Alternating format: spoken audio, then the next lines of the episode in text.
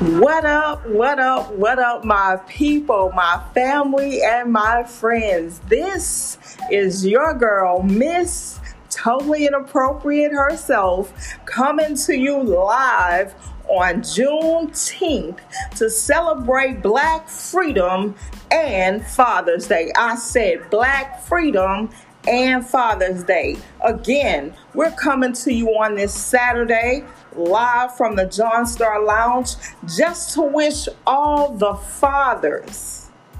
oh, I want to reiterate fathers out there a happy Father's Day. I want to let that settle. Now, what do you mean when you say you mean fathers? I am not talking about all these brothers out here that are nutting irresponsibly. I don't care if you ejaculate your kids on the bed, in a condom, in a bitch, in a whatever. You need to know where your seed is going.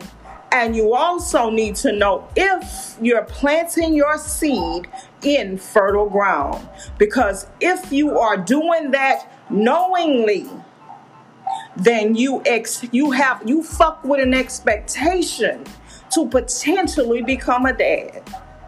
However, if you're nutting irresponsibly, you just out here busting nuts because you think you're free because of Juneteenth.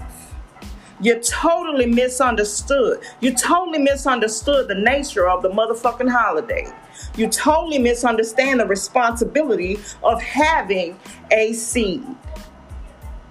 So, shout out to all the men that are there for their biological children, non biological children, for godfathers, for play daddies, for the neighbor next door that is the father figure, for the coach, all the males that step into little children's lives and help to frame their their perspectives by being that male role model that they need at a critical and pivotal time in their lives. This holiday is for you.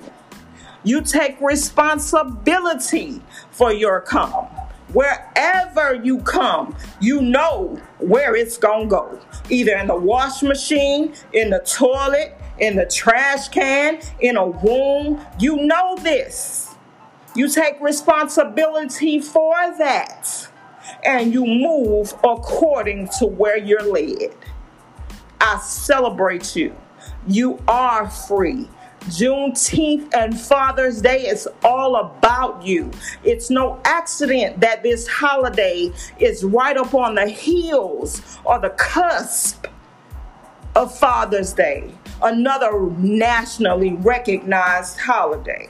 So I celebrate my brothers with a hand clap for taking care of their children, for taking responsibility for another man's nuts for being there when nobody else would be there, for being that coach, for being that neighbor, for being that father figure, for being that person that if it weren't for you, they'd have no idea what a man is supposed to be like. We celebrate you on Juneteenth and we salute you and say Happy Father's Day.